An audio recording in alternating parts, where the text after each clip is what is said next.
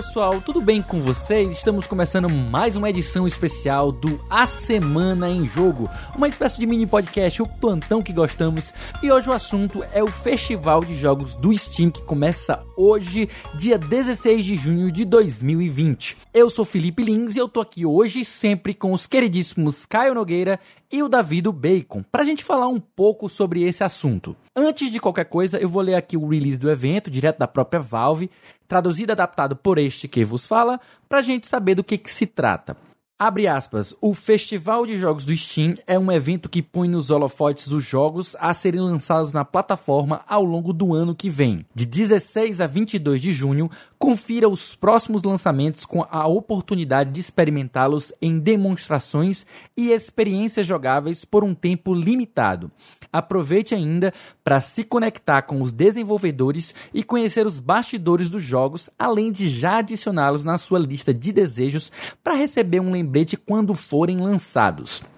Eu adiciono aqui também que essa já é a terceira edição do festival, a segunda já só desse ano, tendo ocorrido o primeiro lá na época da Game Awards, em dezembro, e a segunda agora em março, em resposta ao adiamento da GDC.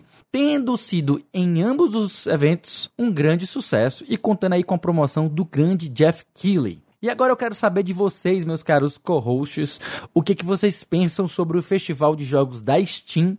Começando aqui pelo meu queridíssimo David Bacon e depois passando a bola para o Caio. Cara, então, eu sou um, um PC gamer iniciante, digamos assim. Sempre preferi muito mais é, o meio dos consoles do que o meio do PC. Mesmo porque eu nunca tive um PC, assim, poderoso mesmo durante a minha infância. E eu sempre tive um console, né? Seja o Mega Drive, seja o Master System lá atrás, ou o Nintendo 64, ou recentemente, né? PlayStation 3, PlayStation 4, Xbox 360. Eu sempre tive acesso a esses consoles. E mais recentemente, né? Por conta da minha própria profissão, eu trabalho é, fazendo review de jogo, né? Então eu acabo recebendo muito código e tudo mais. Mas o meio do PC começou a, a me interessar de uns anos para cá, especialmente por conta da facilidade que hoje é você é, plugar um controle de PC e jogar o jogo que você quiser através da Steam, por exemplo, que adapta inclusive os comandos do teu, do teu controle para o jogo, né? Então, assim, facilitou muito em termos de acessibilidade para um cara como eu que prefere jogar com o controle na mão, poder estar tá aproveitando esse cardápio enorme aí de games é, que estão no PC. E a Steam, para mim, é a maior responsável por tudo isso. Então, não só pela questão da adaptação, né, da acessibilidade, mas também pela questão é, dos preços, né? Os preços de jogos de PC é um negócio assim fantástico. Então, um evento como esse esse festival de jogos aí de verão da Steam é um negócio que é meio novo para mim ainda, mas que eu tô aí mega ansioso é, para poder aproveitar, quem sabe aí comprando vários jogos de PC que eu nem sabia que existiam, mas que geralmente quando vem para esses é, festivais, vem a um preço muito baixo, que basicamente se torna né, um crime você não, ou uma burrice enorme, você não aproveitar um game que tá super barato para poder jogar e quem sabe descobrir alguma coisa nova aí, ou um próximo xodó, digamos assim, no mundo dos games. Eu acho fantástico essa ideia. Bom, só expandindo um pouco aqui o que o Davi falou a respeito da questão da feira, é, esse ano o Festival do Steam ele tem uma responsabilidade um pouco maior, né? A gente tinha até comentado isso aí em algumas edições passadas do A Semana em Jogo, mas vale a pena a gente ressaltar que esse ano ele é diferente por quê? A grande vitrine de jogos que a gente normalmente tem durante os anos, que é a E3, não vai acontecer esse ano, ou seja, as empresas estão decidindo colocar todas as fichas que elas têm exatamente dentro do, do festival de jogos, exatamente para mostrar as demos, fazer com que as pessoas tenham mais visibilidade para os jogos que elas estão querendo publicar, né? E eu já achava a ideia da feira muito boa, porque você já consegue fazer é, com que o jogador experimente o jogo que ele vai querer jogar, que ele vai querer comprar na máquina dele. Então ele consegue ver o desempenho, ver como é que vai ser a questão do jogo, se ele precisa fazer algum upgrade no computador, ou se é, algum jogo que vai chamar a atenção dele, até jogo que ele não prestava tanto atenção antes da feira, vai chamar a atenção dele. E eu acho a ideia fantástica, né? Eu nunca tinha acompanhado ela tão de perto, até mesmo porque nesses últimos anos eu estava sem PC, mas agora aí, já que eu tô com PC desde o começo do ano passado, já venho acompanhado aí a feira, tenho reconhecido que é realmente muito bacana, muito importante a gente ter esse período aí, tá? É, eu acho que tem que ser assim desse jeito mesmo, ela tem que ser diferente, ela tem que trazer essas novidades, e eu acho que vai ser mais uma das coisas aí que a gente vai ter a partir do ano que vem nesse mundo sem E3, que a E3 vai ter que rebolar para poder conquistar de volta. É, eu já sou um veterano aí do PC, apesar de eu ter começado a jogar desde o Atari e ter tido um Mega Drive, na época lá do 486, meu pai deu de Natal pra gente um teclado. O velho tinha medo que a gente esculhambasse o dele, para que a gente pudesse jogar no PC dele, né? Aí os primeiros jogos que a gente jogou foram As Aventuras de Gilmar e Priscila no Volta ao Mundo com a TV Colosso, ou algo assim, eu não lembro exatamente como é que era não. Ali no comecinho da década de 90 de lá pra cá, eu sempre joguei no PC mesmo, porque a gente tinha a desculpa de pedir upgrades do PC para poder jogar e, entre aspas, estudar. E assim a gente convencia os pais da gente a atualizar a máquina, né? Diferente de um console que é puramente para jogo. Eram tempos difíceis, mas vamos lá que hoje é só alegria. E aproveitando que a ideia desse evento vem para substituir a testagem de jogos em eventos locais, ou ao menos ampliar para a galera que não pode ou não quer comparecer a eles, eu queria saber de vocês, meus caros co-hosts, da lista que já foi liberada, o que que vocês estão animando para testar e recomendam para a galerinha ficar de olho. Olha, de indicação aí, para quem for aproveitar esse festival, de, de jogos a preços baixíssimos na Steam, eu queria fazer uma recomendação de um game que saiu pro Neo Geo, tá? Neo Geo, pra você ver aí a idade do sujeito, tá?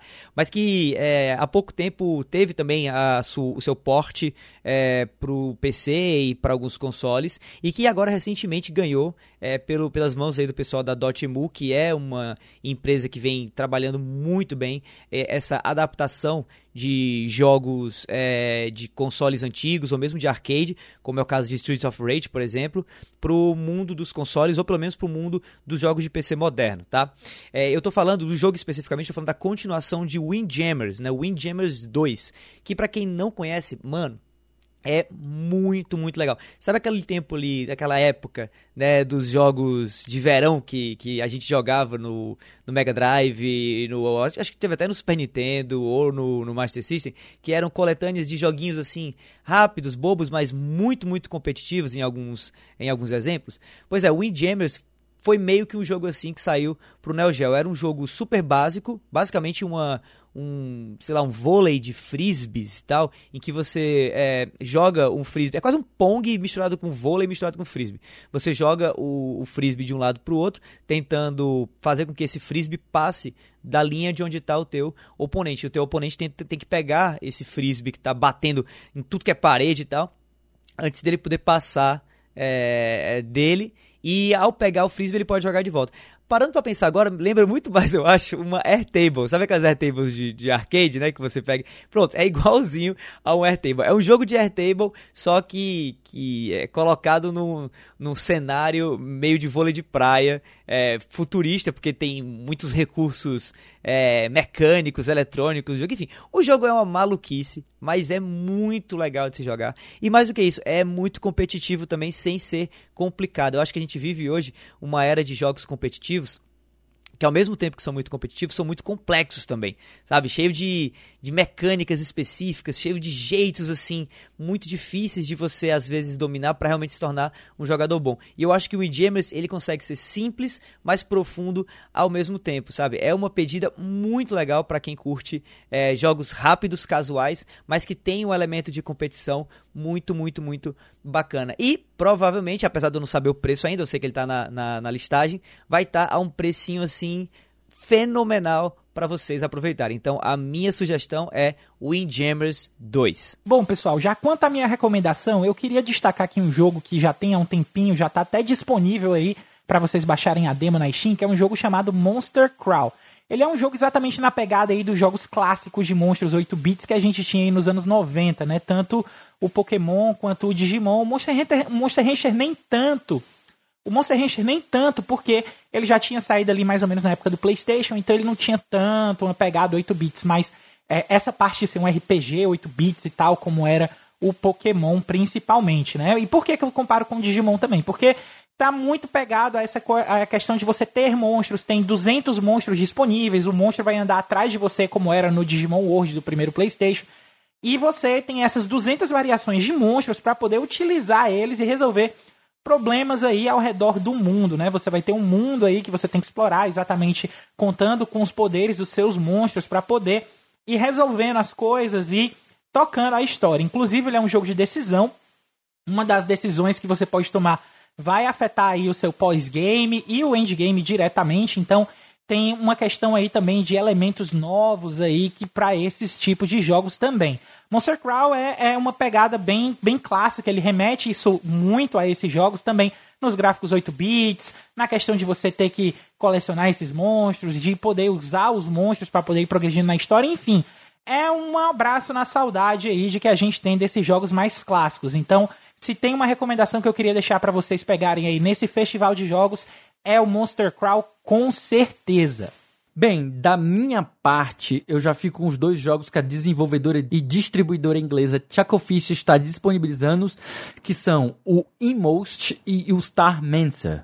O Inmost é um plataforma 2D de terror em pixel art que tá, ó, uma delícia, misturando elementos de puzzle e com uns toques cinematográficos que é coisa fina demais. Confiram lá. O Starmancer, por sua vez, é um jogo de estratégia misturado com gerenciamento, onde você constrói e administra uma estação espacial.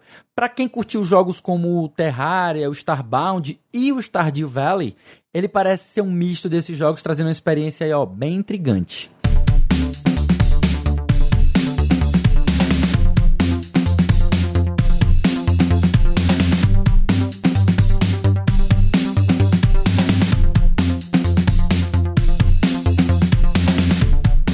Isso aí, pessoal. Esse foi mais uma edição especial do A Semana em Jogo, nosso plantão do coração.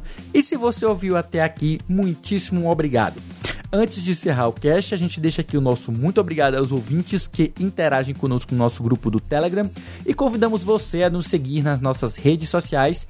E para quem quiser entrar também no nosso grupo e trocar uma ideia mais direta com a gente da Semana em Jogo, basta acessar o link t.me barra asjamigos. Repetindo, t.me barra asjamigos. Estamos esperando vocês por lá. Um grande abraço, meu nome é Felipe Lins, a gente fica por aqui e no mais, fica em paz.